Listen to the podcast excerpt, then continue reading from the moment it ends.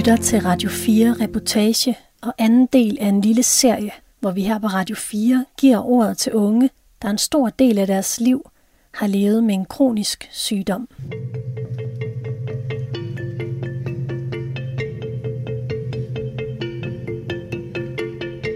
Den her idé om, at jeg ikke lever op til nogen idé om, hvad den gode krop skal kunne, og, og hvad det gode liv er for noget, den, den trækker i mig, og den, den lader sig ikke bare tysse på. Jeg hedder Peter, og nu vil jeg gerne fortælle dig om, hvordan det føles og opleves at leve et liv, som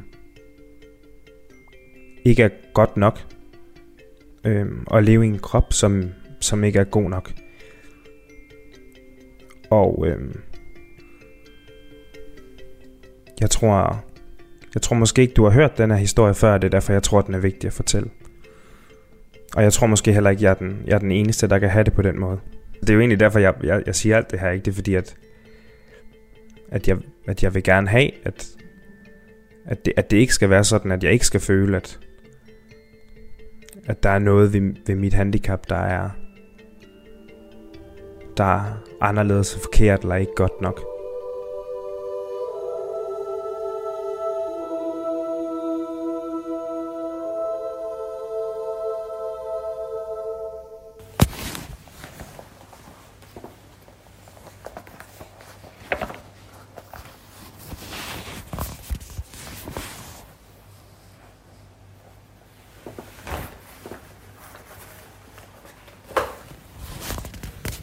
Hej, jeg hedder Peter Græsbøl Holm, og, øh, og jeg sidder hjemme hos mig selv en, øh, en mørk lørdag aften. Og øh, kigger ud af vinduet. Min kæreste, hun er, hun er på, hun er på tur til, til Jylland i, i den her weekend, så jeg er, jeg er alene hjemme det havde jeg egentlig glædet mig lidt til. Og det er også meget fedt, men, men, men der er godt nok også ret stille her.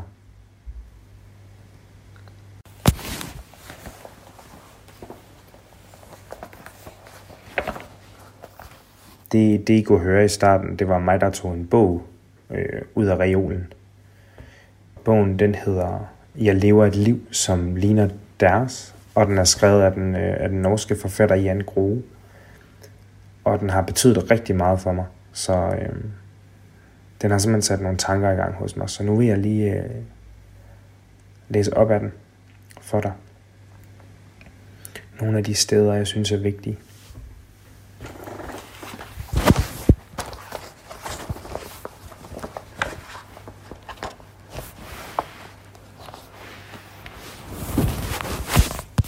Det her første stykke, det handler om øh, det er Jan. Han har en muskelsygdom. Og, og et af dem, det læser sådan her. Der findes et ulevet liv. Og selvom det er luftbobler, omgivet af vand, skyggen af noget, som ikke findes, kan jeg alligevel se de små glimt. Det danser rundt om mig. Jeg forbinder det med visse tider, visse steder.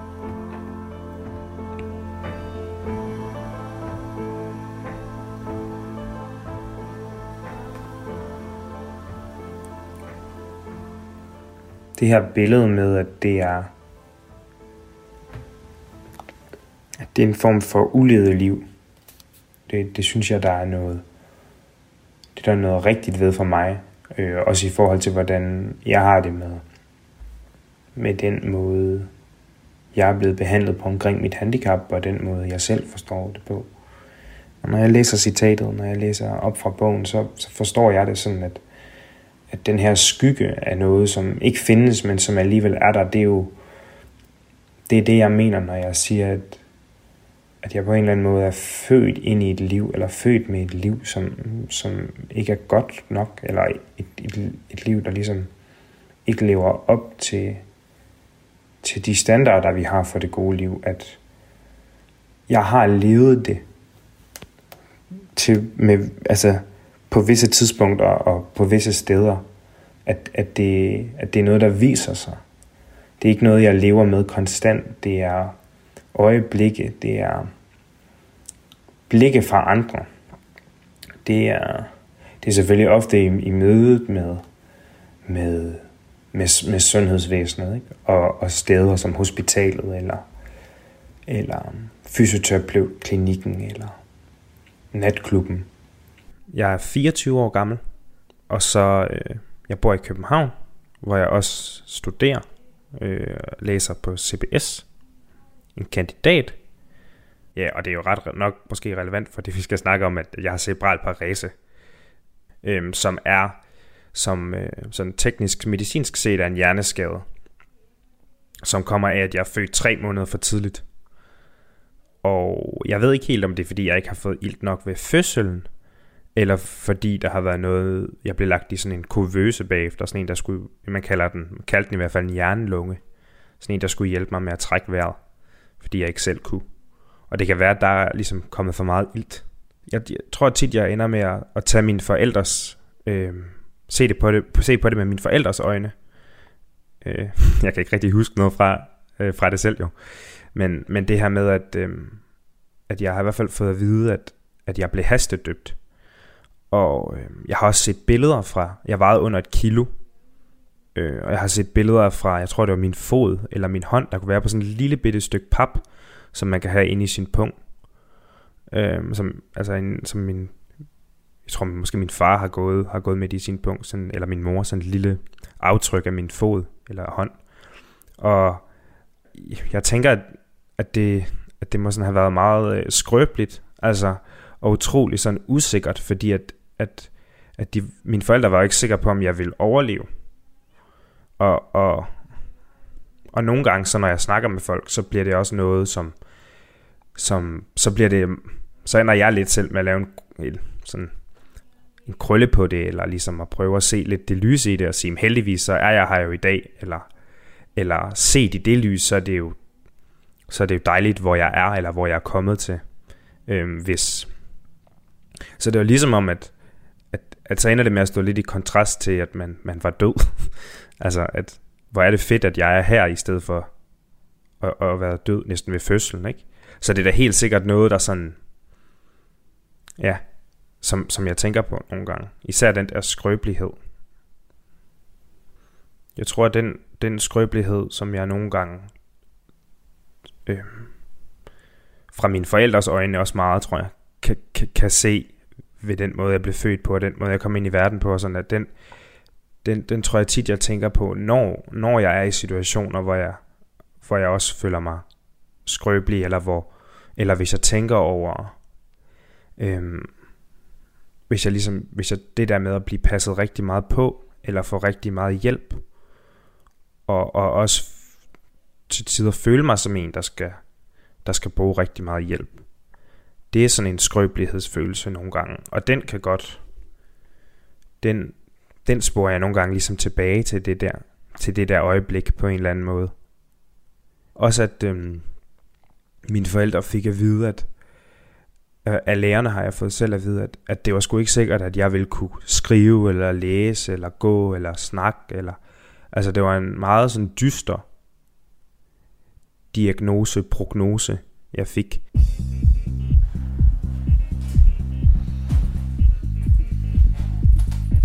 Og det er ikke hver gang, jeg er på natklub, og det er ikke hver gang, jeg er til fysioterapeut.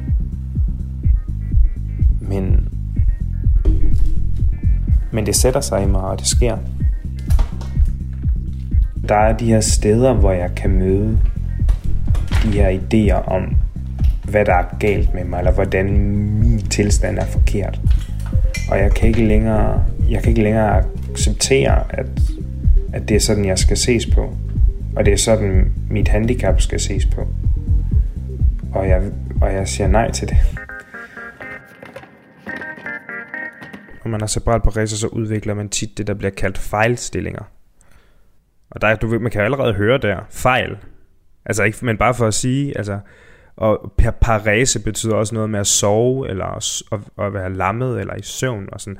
Der er, man, man kan finde rigtig mange ting, hvis man kigger efter. der siger noget om, hvordan bliver det her vurderet. Altså selvom jeg godt ved, at det er videnskabeligt funderet og så videre, ikke? men også sådan socialt. Men i hvert fald, øhm, øh, tit så har man, og så, så min, mine fædre, de sidder for eksempel mærkeligt. Altså de, de er sådan lidt, øhm, de sidder lidt øh, ude af vinkel, eller hvad man kan sige.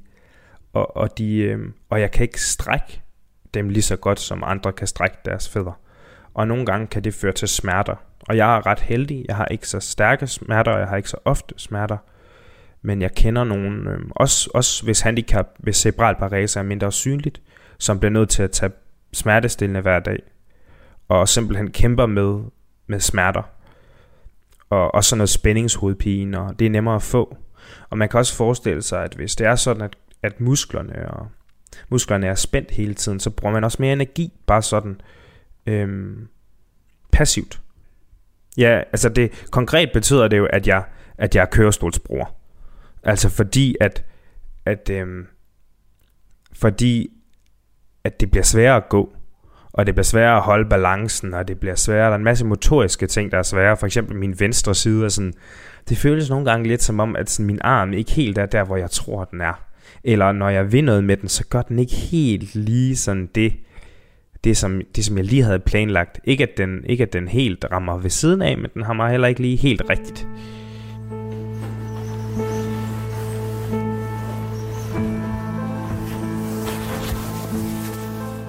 Klokken den er 11.46.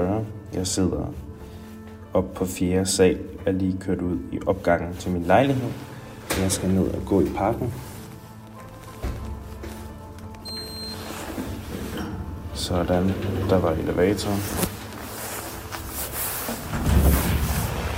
Skal jeg ned på stueetagen. Jeg har været sådan lidt øh, tilbageholdt med at køre udenfor, fordi jeg ved ikke, om man kan høre det, men mit hjul, det knirker helt vildt meget. Og, øhm, og jeg føler mig sådan, føler mig rigtig opsigtsvækkende med det hjul. Og øh, det minder mig egentlig bare mest om, om, om en følelse, jeg, jeg nogle gange synes, jeg har. Se om man kan høre knirket.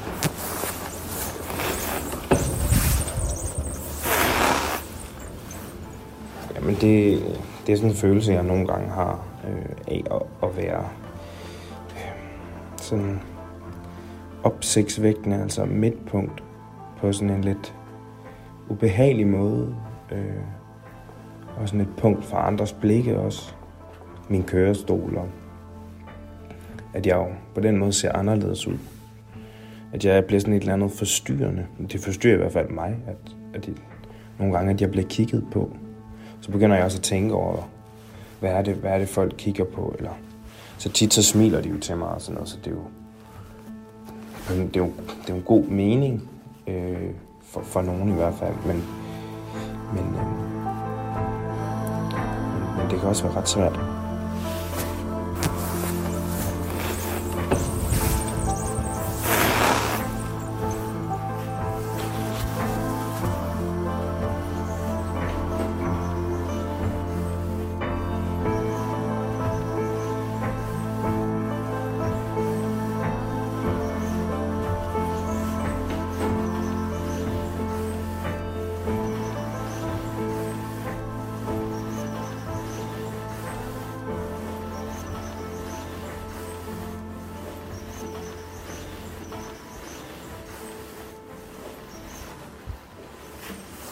Altså jeg synes virkelig, det er en drøm om at komme op og gå. Det er også en drøm, man bliver præsenteret for, ikke?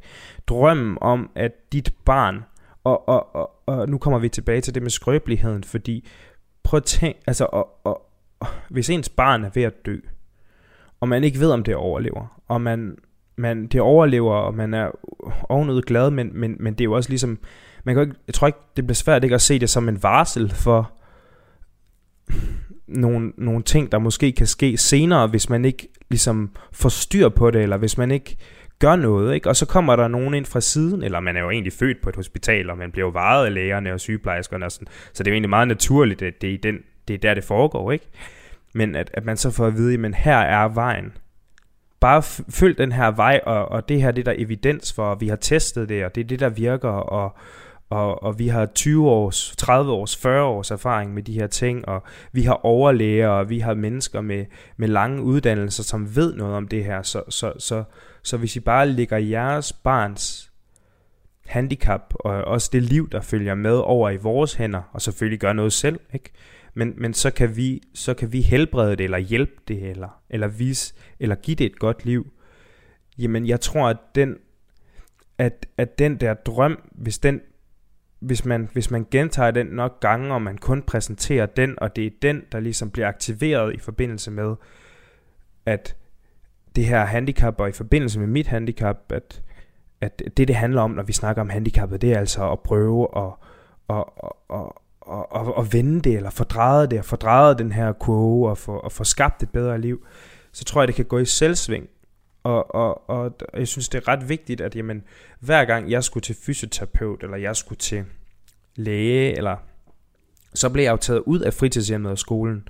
Så blev jeg jo sammen med min hjælper nogle gange, og øh, senere selv, da jeg blev ældre, så, så skulle jeg køre med sådan, nogle, sådan et, et busselskab ud til, i, til Aarhus. Jeg boede i Malling, ikke? ud til Aarhus og, og træne der. Så tog det måske, så tog det måske, jeg kan ikke huske, om det tog halvanden time eller en time eller sådan noget. Og så var det jo, det var nogle gange, det var nogle gange i skoletiden, og så vidt som muligt efter skoletiden. Men selv hvis det var efter skoletiden, så var det jo, så var det jo ligesom i bytte for, og det synes jeg, man skal huske, altså at det var jo i bytte for at kunne lege med mine kammerater. Og så, så derfor så er det jo tid, så var det jo tid brugt på den her drøm om et bedre liv og om at komme op og gå. Og det var tid taget fra, fra alle mulige andre aktiviteter. Jeg, jeg synes, at øhm, jeg synes, mit handicap, det det, det påvirker mig umiddelbart, når jeg, når, når jeg bare sådan lever mit liv og, og, og lever i den rutine, jeg nu har skabt mig, så, så, det, så, så, så påvirker det mig ikke så meget. Men det er fordi, jeg har lært, hvordan man... For det første har jeg, er jeg rigtig god til at, at se igennem fingre med det. Øh, og og være, være hærdet omkring det. Altså situationer, hvor jeg som, som egentlig har at gøre med det, for eksempel når jeg, når jeg sidder for en trappe og ikke kan komme op, eller når jeg, når jeg er på strøget i København, og der er en eller anden café, som ikke har nogen rampe, så lader jeg bare være med at gå ind, eller jeg lader være med at forsøge. Og på den måde, der er på overfladen, tror jeg, og også noget, så, så kunne man måske tænke, og jeg har også selv tænkt tidligere, at, at der påvirker det mig ikke. Altså, jeg kan sagtens leve et, et normalt liv, eller at jeg kan, være han, jeg kan, jeg kan undgå at være handicappet. Øh, undgå at være i underskud på den måde, ikke? Men, men, jeg, men, men egentlig, egentlig så påvirker det mig rigtig meget. Øh, fordi at øh, det seneste stykke tid og de, de seneste år, der, der er jeg begyndt at tage kampen op mod mod de steder, der ikke har ramper, eller, eller de trapper, der ikke har, har en elevator, øh, hvor der ikke er en elevator tilknyttet. Og jeg er begyndt at prøve at mærke efter, hvordan har jeg det, når jeg, når jeg sidder der. Og, øh, og, og begyndt at, at, at, at, at give værdi og opmærksomhed til de der små oplevelser, der, der ligesom får mig til at egentlig ikke at føle mig velkommen og, og, og, og, det, og det sværeste og sådan det tragiske ved det hele, det er jo ikke rigtig nogens skyld. Det er selvfølgelig øh, et hensyn, der ikke er blevet taget. Men jeg ser det ikke sådan, at det er en eller anden enkelt person, der, der ikke tog et hensyn, eller der ikke ville mig godt. Og derfor så synes jeg også, det er svært at gøre opmærksom på, fordi jeg har ikke lyst til, jeg kan mærke, at hvis, at hvis jeg først gør opmærksom på, hvor, hvor, hvor uvelkommen jeg kan føle mig til tider, så, øh, så placerer jeg en eller anden skyld på andre. At når jeg er Peter, skal jeg jo også have hjælp. Og, og, så, og så bliver det ligesom en meget større ting, end jeg vil ønske det var. og, og jeg, bliver et, jeg bliver et midtpunkt på en, på en måde, som, som, som, som jeg kan synes nogle gange er ubehagelig. Jeg har nogle gange oplevet det der med, og, at skulle op i et klasselokale for første gang for eksempel, og så, skulle, så har der altid været nogen, der har været gode til at gå med mig, øh, tit i hvert fald. øh, for at hjælpe mig med at finde den der elevator, men mens hele, altså alle de der 50 mennesker, de går op ad en trappe den ene vej, så kører jeg ud i et eller andet baglokale den anden vej, for at tage en elevator. Altså det føles næsten helt suspekt, ikke? Som om, at jeg sådan skal, som sådan bliver smuglet ind i klasseværelset. Og det er jo ikke overhovedet sådan, det er, og det er jo ikke, fordi man gerne vil gemme mig væk. Men, men, øh, men jeg skal jo tage en anden vej end de andre. Nu sidder jeg i parken her, uden for min lejlighed, og sidder på stien. Den er sådan farvet rød. Sådan, jeg tror, det er en form for, jeg tror, det er en form for asfalt. Sådan mærkes det i hvert fald. Og, øhm, og noget, der slog mig, da jeg sad herude, det er, den her sti, den er ret, den er ret behagelig at, at køre på. Nu sagde jeg, at jeg skulle ud og gå, men det er bare noget, altså, jeg var jo i kørestolen. Men det er jo bare sådan noget, man siger. Men, men, men her, når jeg er ude og køre, så er det egentlig ret rart at køre på asfalten. Altså, den er sådan, der er nogle overflader, som bare er bedre at køre på end andre. Og en af de, øh, en af de overflader, kan man sige, der er ret svært at køre på, det er græs. Ikke lige så svært som sand, men, øh, men, men, men derhen af. Og det er lidt skørt, hvordan op, især op fra mit, op fra mit vindue på fjerde sal, der sad jeg kigget ud før, ud på parken. Og altså 80 procent, hvis ikke 90 procent af den park, det er jo græsset. Og så er der lige de sidste 10 procent stien. Der, hvor jeg kører bedst og kører flydende, hvor der ikke er nogen forhindringer. Øhm, hvor jeg ligesom bare kan køre uden at tænke over stolen og køre, kører bare sådan i mit eget tempo. Men, men så snart jeg kommer ud på, på græsset, så er, det en, det er en, så er det en anden historie. Og det er jo ikke fordi, det er ikke fordi, jeg ikke kan komme ud på græsset. Det er ikke fordi, det er umuligt for mig. Ligesom, ligesom det er, når jeg sidder foran en trappe, så kan jeg jo godt faktisk øhm, gå op ad den, hvis jeg støtter mig til noget. Og det er hårdt, og det kræver at gå på mod, og det kræver vilje. Og det kræver mere energi, end det gør for mange andre, men, men det er muligt. Men det er jo, det er jo stadig ikke særlig...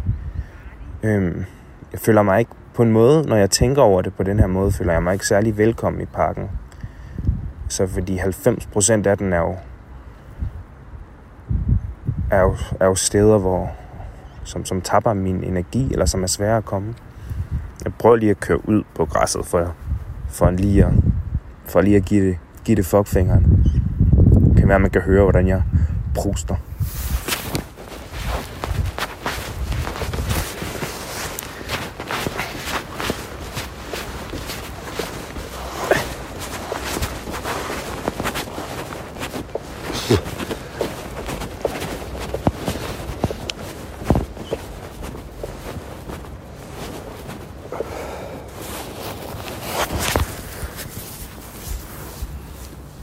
En anden ting, jeg havde glemt, det var, at det har regnet, eller det sneede i går. Jeg tror også, det har regnet i dag, så, så jorden den er sådan helt øh, våd. Hvilket bare betyder, at mine forhjul, de, de synker endnu mere i. Jeg, jeg føler jo ikke, at jeg dur på græsset. Men nu kan man i mindst ikke høre den der pivlyd.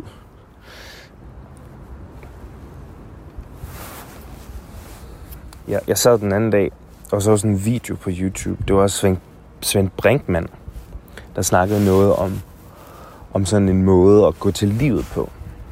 Sådan en måde, som han sagde, at nogle af de gamle græske filosofer, nogle af historikerne, eller også var de romerske filosofer, det kan jeg ikke helt huske.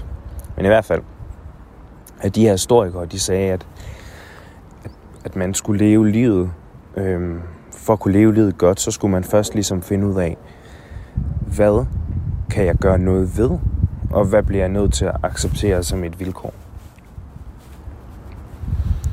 Og øh, når jeg snakker om, hvordan græs gør mig udulig, så Øh, og jeg, og jeg også ligesom prøver at sætte ord på nogle af de sådan mere svære, svære sider ved det at sidde i kørestol, og det er, og, og, og, at jeg føler mig opsigtsvækkende, opsigtsvækkende på sådan en ubehagelig måde, så, øhm, så føler jeg jo nogle gange, at jeg, at jeg forbryder mig mod den der måde at se tingene på, ikke? Altså, jeg forbryder mig mod, jeg prøver at ændre på nogle ting i mit liv, som jeg bare burde acceptere som et vilkår. Som Svend Brinkmann siger, at så kan man jo når man først har ligesom accepteret, hvad man, hvad man ikke kan ændre på, så kan man jo gøre en hel masse ved det, man kan ændre på. Men jeg tror simpelthen på, at det bare er så vigtigt, at vi begynder at se de der grænser. Øhm, de der grænser mellem, hvad kan vi gøre noget ved, og hvad er vilkår. At vi begynder at se dem lidt mere som gråzoner.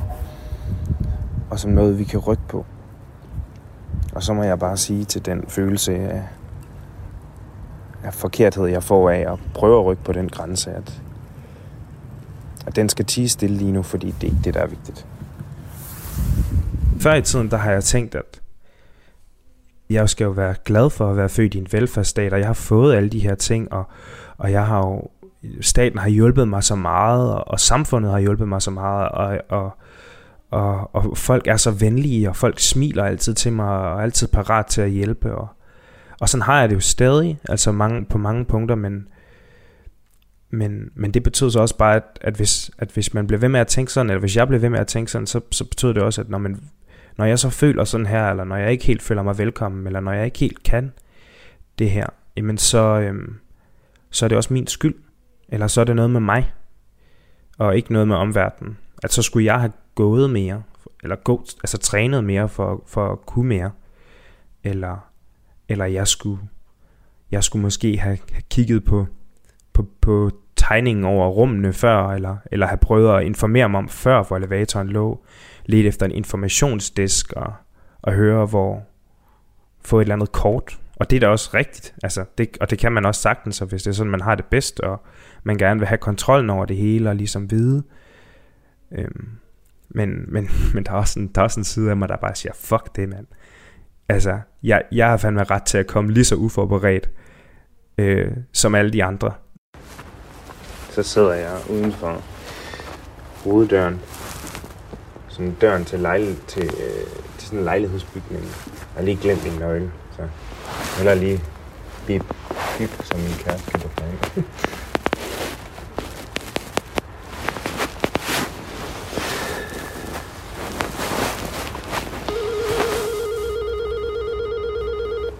det, er, det er en ret tung dør. Øh, og der er, heller ikke, der er ikke rigtig nogen, af de, sådan, nogle af der knapper på dem, så, man, sådan, så de åbner. Man har jo låsen åbne nu. Så med den ene hånd, så skal jeg tage fat i døren sådan her. Og så skal jeg støtte, lige nu støtter min fodskammel mod muren, så jeg kan trække, trække døren op, uden at stolen den sådan skøjter. Og så skal jeg trække den op sådan her. Så skal jeg holde døren med min højre hånd, mens jeg drejer stolen med min venstre hånd. Og så skal jeg, lige om lidt, så skal jeg sådan skubbe døren så hårdt jeg kan ud til siden, så jeg kan nå med begge hænder og, og vippe kørestolen ind over dørtrinnet og komme ind, inden døren lukker bag mig. Så det, det prøver jeg lige at gøre nu.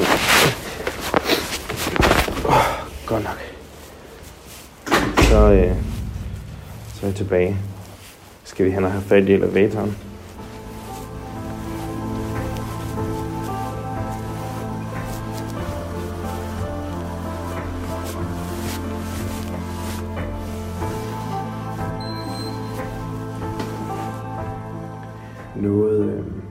Jeg tænkte over, mens jeg var ude og, ude at køre, ude at gå, det var, at, at en af de måder, jeg har fundet at håndtere øh, andres blikke, og måske også altså frygten for, hvad de ser, når de ser på mig, det er øh, at møde deres blik og, og kigge på dem.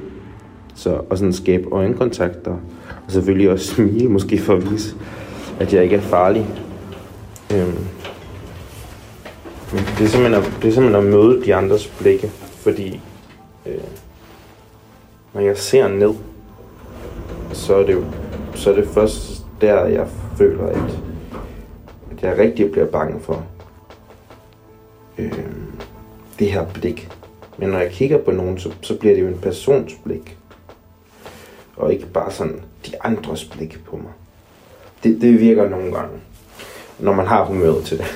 Når man overgår det. Nu vil jeg køre op. Elevatoren kører op.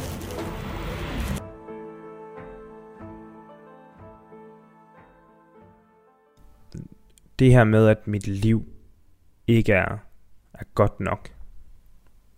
det er både noget, jeg, jeg synes, jeg oplever, og noget, jeg har tænkt over. Jeg har været, jeg vil næsten sige omringet af blikke fra da jeg blev født, i hvert fald fra da jeg fik diagnosen cerebral parese. Fordi den her diagnose, den, den var jo ikke bare et eller andet ord, der blev sagt, og så kunne man kende mig sådan, eller så vidste jeg, at jeg var det, eller så kunne jeg forklare det til, til folk, der spurgte mig, eller det var ikke bare noget, der heller gav mine forældre vidshed om, hvad det var, der måske havde givet dem så meget usikkerhed. Og det var også noget, der var med til at, at i gang sætte en hel, en hel, et helt projekt. I gang sætte projektet om mig.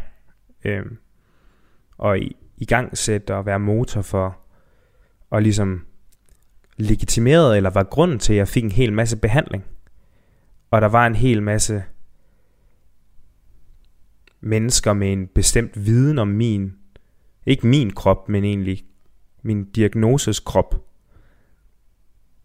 som, som følte, at de blev nødt til at hjælpe mig. At de i den bedste mening blev nødt til at give mig et godt liv. Jeg tror, jeg tror, der er mange tidspunkter, hvor mange, hvor man som, hvor man som, øh, hvor man som menneske nogle gange kan føle, at man ikke er god nok, eller at man ikke lever op til noget. Altså det kan jo være i skolen, ikke? når man får et syvtal i stedet for et tolvtal, eller, eller i et kæresteforhold, når partneren siger, at nu, er det altså, nu, det, nu skal man altså slukke computeren og, og komme ind og se, se en eller anden tv-serie, eller nu skal man altså lægge arbejdet og, og give lidt mere opmærksomhed. Altså man, man, man føler, at, at man ligesom ikke var, man ligesom ikke levede op til en situation, eller at man havde misforstået et eller andet, eller ja.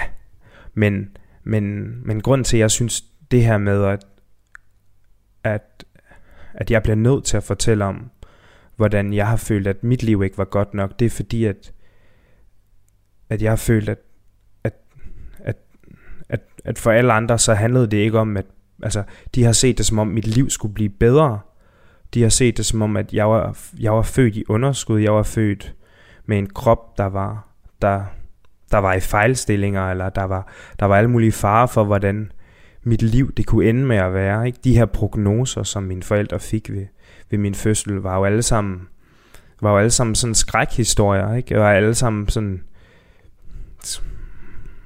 Ja. Og, og, og, og jeg tror, at, at at i alt den her, i alt den her iver for at hjælpe og for, så, så tror jeg tit, at, at, at det er blevet glemt, hvordan at for, for at jeg kunne hjælpes, hjælpes med at få et bedre liv, sådan som alle de her mennesker ønskede det, og alle de her meget kloge, sikkert mennesker ønskede det, jamen så blev de nødt til at afhjælpe mig med dele af mig selv. Og afhjælpe mig med en krop, som som ikke bare var anderledes, men som var forkert, eller som, altså, jeg, jeg ved ikke, om det var noget, jeg tænkte særlig meget over i de tidspunkter, hvor jeg blev mest behandlet, og de tidspunkter, hvor der, der virkede det jo for mig også bare, og for mine forældre også bare som, som en selvfølge, at altså, jeg, var, jeg, var, jeg var blevet født med et handicap, og jeg skulle være så lidt handicappet som muligt. Og den, den vej, den vej, der bliver vist ud af det, det er en, det er en Jamen, jeg vil mene, for, altså, at, at for, for de fleste, så, han, så er det en sundhedsfaglig vej, og det handler om, om hvordan, hvordan handicappet det er noget, vi skal inddæmme, og hvordan det er noget, vi skal så vidt som muligt, så sagt hårdt, udslette. Men jeg tror, at, eller jeg ved, at alt den her, alt den her snak om træning, og alt den her snak om at, at, at, at komme af med handicappet eller afhjælpe de her ting, jamen det har egentlig været det har egentlig været det, der har været sværest for mig. Noget af det, der har været sværest for mig at, at håndtere og at leve med. Den anderledeshed, jeg følte, der er kommet med det. At jeg har følt mig. Altså når, når, når jeg så mig selv i spejlet og, og, og så på min krop, så har jeg jo følt, den var forkert. Altså, jeg har jo set på mine fødder, hvordan de, de så deforme ud, ikke? Hvordan de så forkerte ud. Og det, synes, det er jo til dels noget, jeg har, har, har lært af at blive set på af så mange. Jamen i udgangspunktet jo velmenende blik, ikke?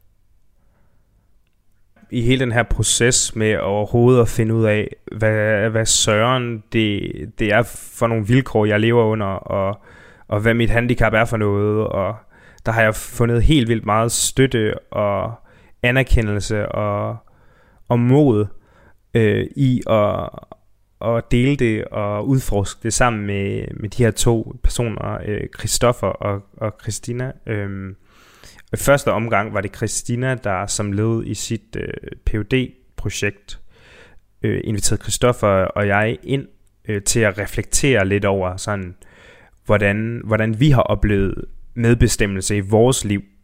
Hvordan, hvordan øh, øh, fordi at hun havde sådan en børne, børnegruppe, sådan nogle børneforskere, som hun også kaldte dem, der var med til at fortælle hende lidt om, hvordan man som barn kan have det øh, med et handicap i forhold til, øh, at, at jeg tror, der er noget forskning, der viser, at, at, at tit så føler børn med funktionsnedsættelser, som man, som man måske mere politisk korrekt kalder det, ikke at de har så meget medbestemmelse i deres eget liv. Så hun ville have, Christoffer og jeg ind for ligesom at, at, at reflektere over det som nogen, der var kommet lidt længere i livet, kan man sige. Men så udviklede det sig til, fordi at når vi, det udvikler sig til noget mere, fordi når, jeg synes, når, når vi sætter os ind i et rum sammen, så, så bliver der bare lige pludselig plads til at ture øh, kaste sig ud i en eller anden tanke, man ikke lige helt har tænkt færdigt, eller til at reflektere over nogle ting, som man ikke lige havde tænkt over før. Og, og, og så, fandt, så synes vi, tror jeg alle sammen, at det skulle andre mennesker, der ikke snydes for. Og så, og så øh, har vi blandt andet jo Christina inviteret os med til at undervise på ergoterapeut øh, uddannelsen ude, ude, på, øh, ude på VIA i, i, øh, i Aarhus.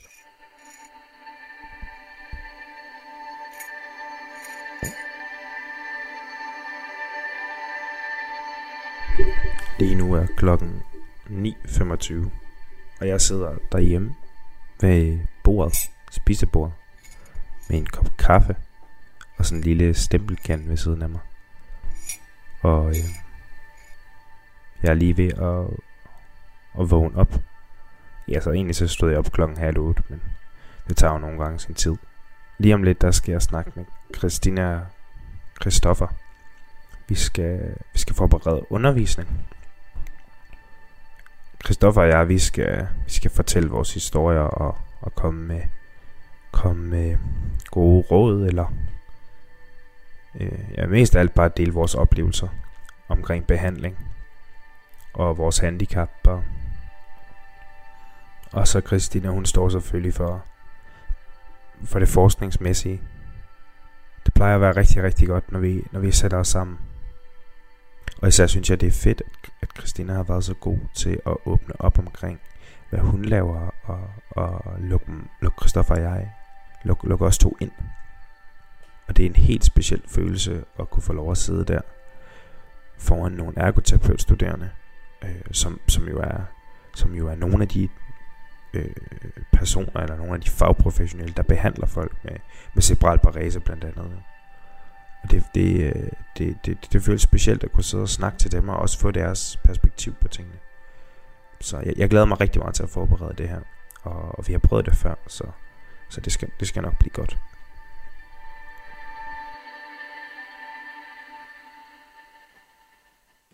Hallo, hallo. Så prøver vi at unmute, og så kører vi. Ja. Det er fandme træls, at det er på Zoom. Helt vildt. Ja, det er så træls. Ja. Hvis det ikke var, fordi jeg virkelig elskede at gøre det her, jeg brænder for det, så gad jeg ikke. Nej. Det siger jo næsten sig selv, ikke? Men, men alligevel. Ja.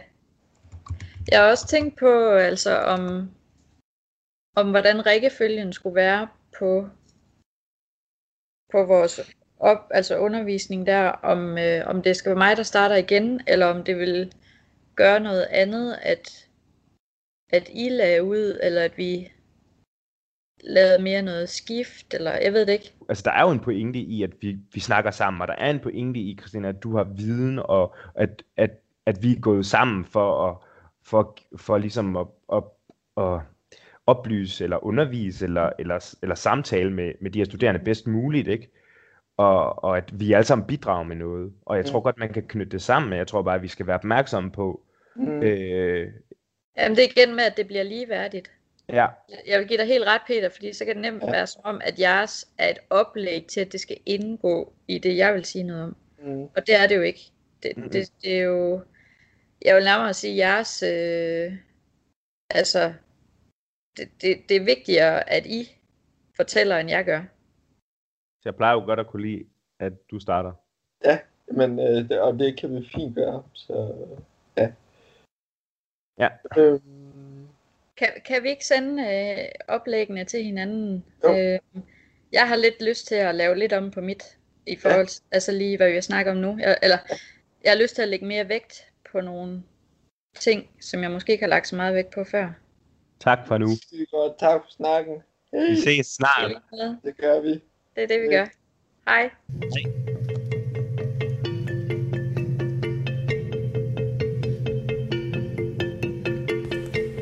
Jeg sidder og jeg skal til at over og mødes med Christina og Christoffer for at undervise nogle ergoterapeutstuderende online. Og øhm, vi har gjort det nogle, nogle få gange før. Og lidt træt af, at det er online, fordi at der, der er ligesom noget, der er ligesom både for Christoffer og jeg, tror jeg, og noget, noget sårbart i at sidde og, og fortælle vores historier. Øhm, og så kan det nogle gange godt være lidt svært, når det er online, og, og man ikke på samme måde kan, kan fange øjenkontakt med, med, med, med dem, der lytter, eller publikum. Så det, det gør mig også det gør mig sådan lidt nervøs. Jeg, jeg glæder mig til at fortælle min historie. Og det, det der er så godt ved, at det er, det er ergoterapeuter og de studerende, det er jo, at det er nogle af de behandlere, som, som jeg har mødt igennem mit forløb med, med cerebral parese, og som øh, og jeg har meget godt at sige om, om behandlere, øh, men, men noget af det, jeg jo også altså, synes er vigtigt at fremhæve, det er, hvordan jeg synes, de behandlere, jeg har mødt, jo også har været med til at give mig ligesom et, et schema for, hvordan kan jeg så møde mig selv som, som en med cerebral parese. Og det har jo været som en, der er handicappet, og som en, der er ufunktionsdygtig. Så, så de her behandlere på den ene side være nogen, der hjælper med at få et bedre liv, men, men det kommer jo, jeg synes i hvert fald for mig har det kommet med en pris at skulle følge den der idé om, om det liv. Og så derfor er det så rart at kunne snakke med, med de her studerende, fordi jeg, jeg kan dele nogle af mine, nogle af mine oplevelser. Og måske jamen, hjælpe dem til at reflektere lidt over, over, over det her, på en, på en måde et ansvar jo, de står med.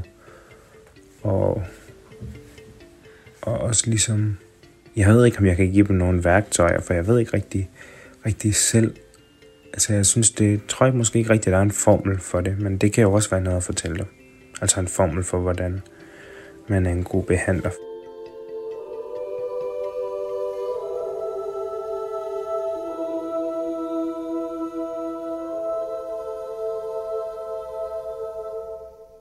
Hej gode studerende. Det er rigtig dejligt, at dukket op. Gode mennesker. Ja, okay. Jeg, øh, jeg hedder Peter. Jeg, jeg bliver rørt over at høre øh, Christoffer øh, sidde og snakke. Øh, jeg kan også mærke, at jeg er lidt nervøs nu. øh, så så øh, men, det, men det, det, det finder vi ud af. Så hvis min stemme knækker eller et eller andet, så er det derfor jeg, jeg vil også gerne snakke om, om behandling og, og det at have cerebral parese, som er, som, er, som er det, jeg har. Jeg er født tre måneder for tidligt. Når jeg snakker med mine forældre om det, de gange jeg har snakket med dem om det, så noget af det, jeg husker fra vores samtaler, det er også, at, at, at de fortæller, hvordan de hastedøbte mig. Peter, ligesom min onkel. Og noget ved den der historie har ligesom øh, sidder hos mig stadig. Øh, noget af den der skrøbelighed, da jeg var, jeg kan ikke huske, om det var, da jeg var tre, eller om det var, da jeg var fire, eller sådan noget, der fik jeg så diagnosen cerebral parese. Og så rimelig hurtigt, så fik jeg sådan et, jeg fik sådan en hjælpemiddel, jeg fik sådan en, øh, jeg ville jo gerne rundt i verden, og ikke bare kravle rundt, for jeg, kunne ikke, jeg gik jo lang tid, før jeg kunne gå. Det lærte jeg faktisk først i børnehaven. Men, men altså før alt det her, så fik jeg det her hjælpemiddel, sådan en lille træhest med hjul, en gyngehest, så havde jeg med hjul på, og så kunne jeg hjule rundt der. Og så senere så fik jeg et gangstativ, og så fik jeg også en kørestol. Den første gang, øh, at jeg, at jeg sådan blev behandlet, eller at jeg skulle være på hospitalet, og det var da jeg skulle have Botox første gang, som er sådan noget, man sprøjter ind i musklerne for at få dem til at slappe af. Det er også det, som alle de der housewives fra LA, de får for at glat rynkerne ud. Men jeg får det så altså for, jeg fik det så altså for at kunne, for at have færre smerter, for at kunne gå bedre. Øhm, og det gjorde skide ondt. Og jeg, og jeg tror ikke, de, de, de lagde mig ikke i en narkose. De, de lokalt bedøvede mig bare. Jeg kan huske, at jeg lå og skreg, mens min mor sådan, øh, jeg kan huske, hun så helt fabrilsk ud. Eller det, jeg, jeg har ikke været særlig gammel, så jeg, og jeg ved ikke, om det er noget, jeg sådan har, hvor meget jeg har addet på selv, men, men det er sådan, jeg husker det. Øhm, så det var ligesom ikke en så god start, men det er bare for at sige, at det var jo på grund af det her med, at, at jeg havde, at jeg havde separat på base, og, og at jeg havde fået den her diagnose, at der var der jo, altså der var der jo et helt team, der gik i gang. Et helt hold af mennesker, af professionelle, af folk med en, en eller anden form for ekspertviden, af en eller anden form for viden, om hvad der var bedst for mig, eller hvordan jeg, de kunne hjælpe mig frem i livet. Og nogle af dem var ergoterapeuter, og nogle af dem var fysioterapeuter, nogle af dem var socialrådgivere, og nogle af dem var læger, og og, men der var, der var mandsopdækning på mig ret tidligt. Og, og, og i dag har jeg det rigtig ambivalent med det, fordi at jeg er godt klar over, at jeg ved ikke, hvad der var sket, hvis jeg ikke havde altså hvis jeg, lad, hvis jeg ikke havde fået nogen operationer, eller hvis jeg ikke havde gået til fysioterapeut. Jeg ved ikke, om jeg havde siddet med en masse smerter i dag, og sådan noget, men jeg ved, at, jeg ved, at, at, øhm, at fra da jeg var helt lille, og, og også fra da jeg var helt lille, der blev jeg givet en eller anden drøm, eller et eller andet håb om, at hvis hvis du følger vores behandlingsplaner, eller hvis du følger vores, øhm, øhm, vores hjælp, så, så, så, så, kan vi, så kan vi gøre dit liv bedre, så kan du komme op og gå. Og jeg, har, og jeg har følt mange gange i mit liv, at jeg ikke var god nok, fordi jeg ikke gik. De der uger, jeg var væk fra skolen, og især de der tre måneder, jeg var væk, jeg var en anden person. Jeg flyttede skole efter det, fordi jeg ikke følte, at jeg var på bølgelængde med mine kammerater længere. Og i lang tid kunne jeg ikke holde til at gå i skole mere end til klokken 12. Og der, der var også en masse komplikationer med det, som ikke var nogen skyld. Og sådan. Men, men, men det har jo bare ofre. Og, og, og nogle gange synes jeg, at man, jeg tror godt, og det er mine fordomme om, om, om jer som fremtidige behandler. Og, og heldigvis så, så tror jeg nok, altså, der er mange, der skal øh, øh, bevise mig modsat og sådan noget, men det er, at, at den der den der noble intention om, at jeg hjælper, eller, eller, eller jeg er der for at hjælpe dig og give dig et bedre liv, den kan den kan nogle gange, øh, den kan nogle gange blinde dem, der giver hjælpen for, hvad den person, de står over for, måske mest har brug for. Altså, Øhm, ja, jeg, kunne godt, jeg kunne godt ønske mig en verden, hvor behandlere ture ikke behandle. Og det ved jeg godt, det lyder sindssygt, og, og hvad skal man så lave? Og sådan, hvad, hvorfor, hvorfor går vi her så? Og, øhm, men, men, men og, og det er igen fordi, at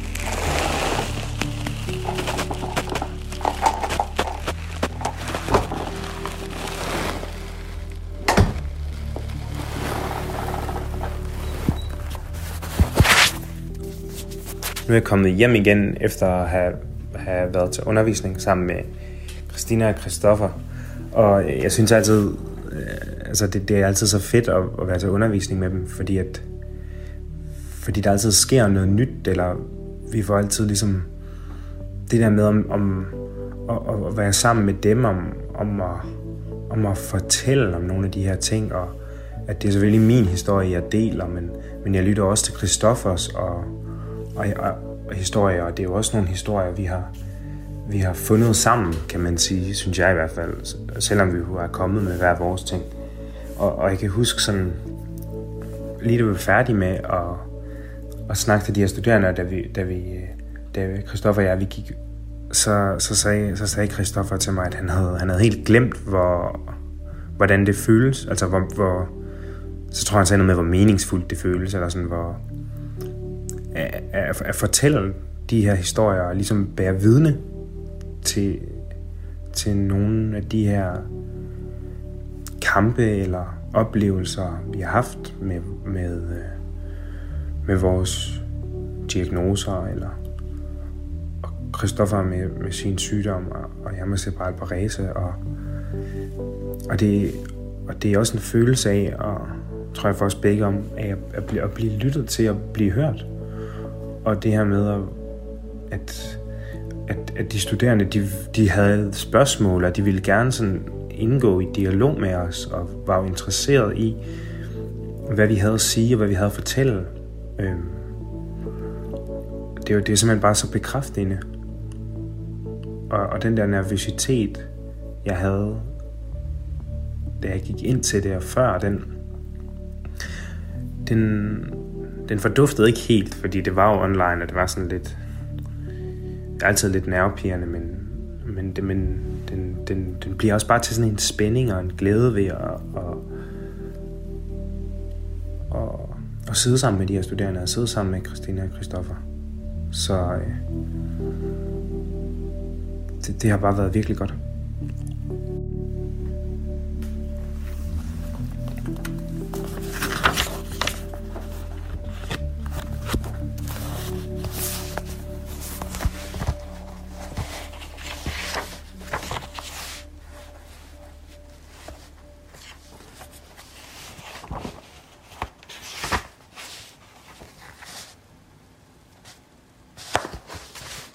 Sidst vil de læse sådan et ret poetisk sted op, men, men et godt sted, synes jeg. Bogen, den hedder Jeg lever et liv, som ligner deres, og den er skrevet af den, øh, af den norske forfatter Jan Grohe.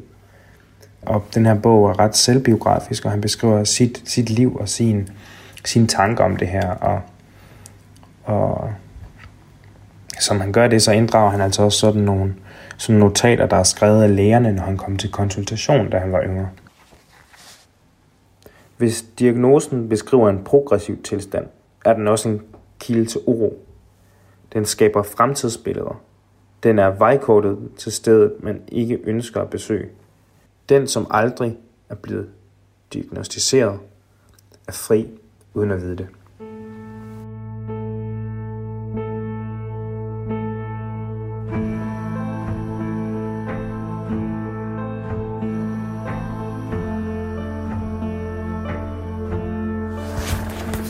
Det er lyden af min pude, I kan høre her, som jeg sætter bogen på plads igen i reolen. Og de her citater, de, har, de her stykker fra bogen, jeg har læst op nu, de har, de har sagt mig rigtig meget, de har startet en masse tanker hos mig. Nu har jeg fortalt dig, hvordan det føles at leve et liv, der ikke er godt nok. Og jeg håber, at jeg har talt til dig, der måske sidder ligesom jeg gjorde, og er, er barn eller ung, og har en masse behandlere omkring dig, og en masse blikke, og måske til tider føler dig lidt omringet af bud på, hvordan, hvordan du skal leve dit liv, og, og hvad der er bedst for dig. Og det er alle de blikke, der ser min anderledeshed som et handicap, der ser det ind i mig, eller ser det for mig. Og og det vil jeg ikke leve med længere.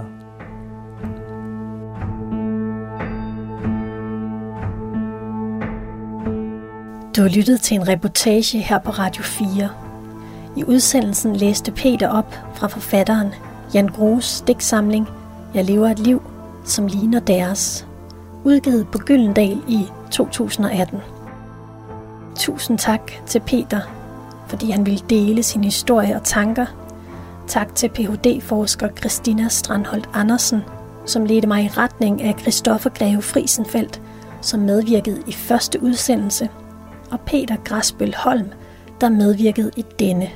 Mit navn er Katrine Hedegaard. Tak fordi du lyttede med.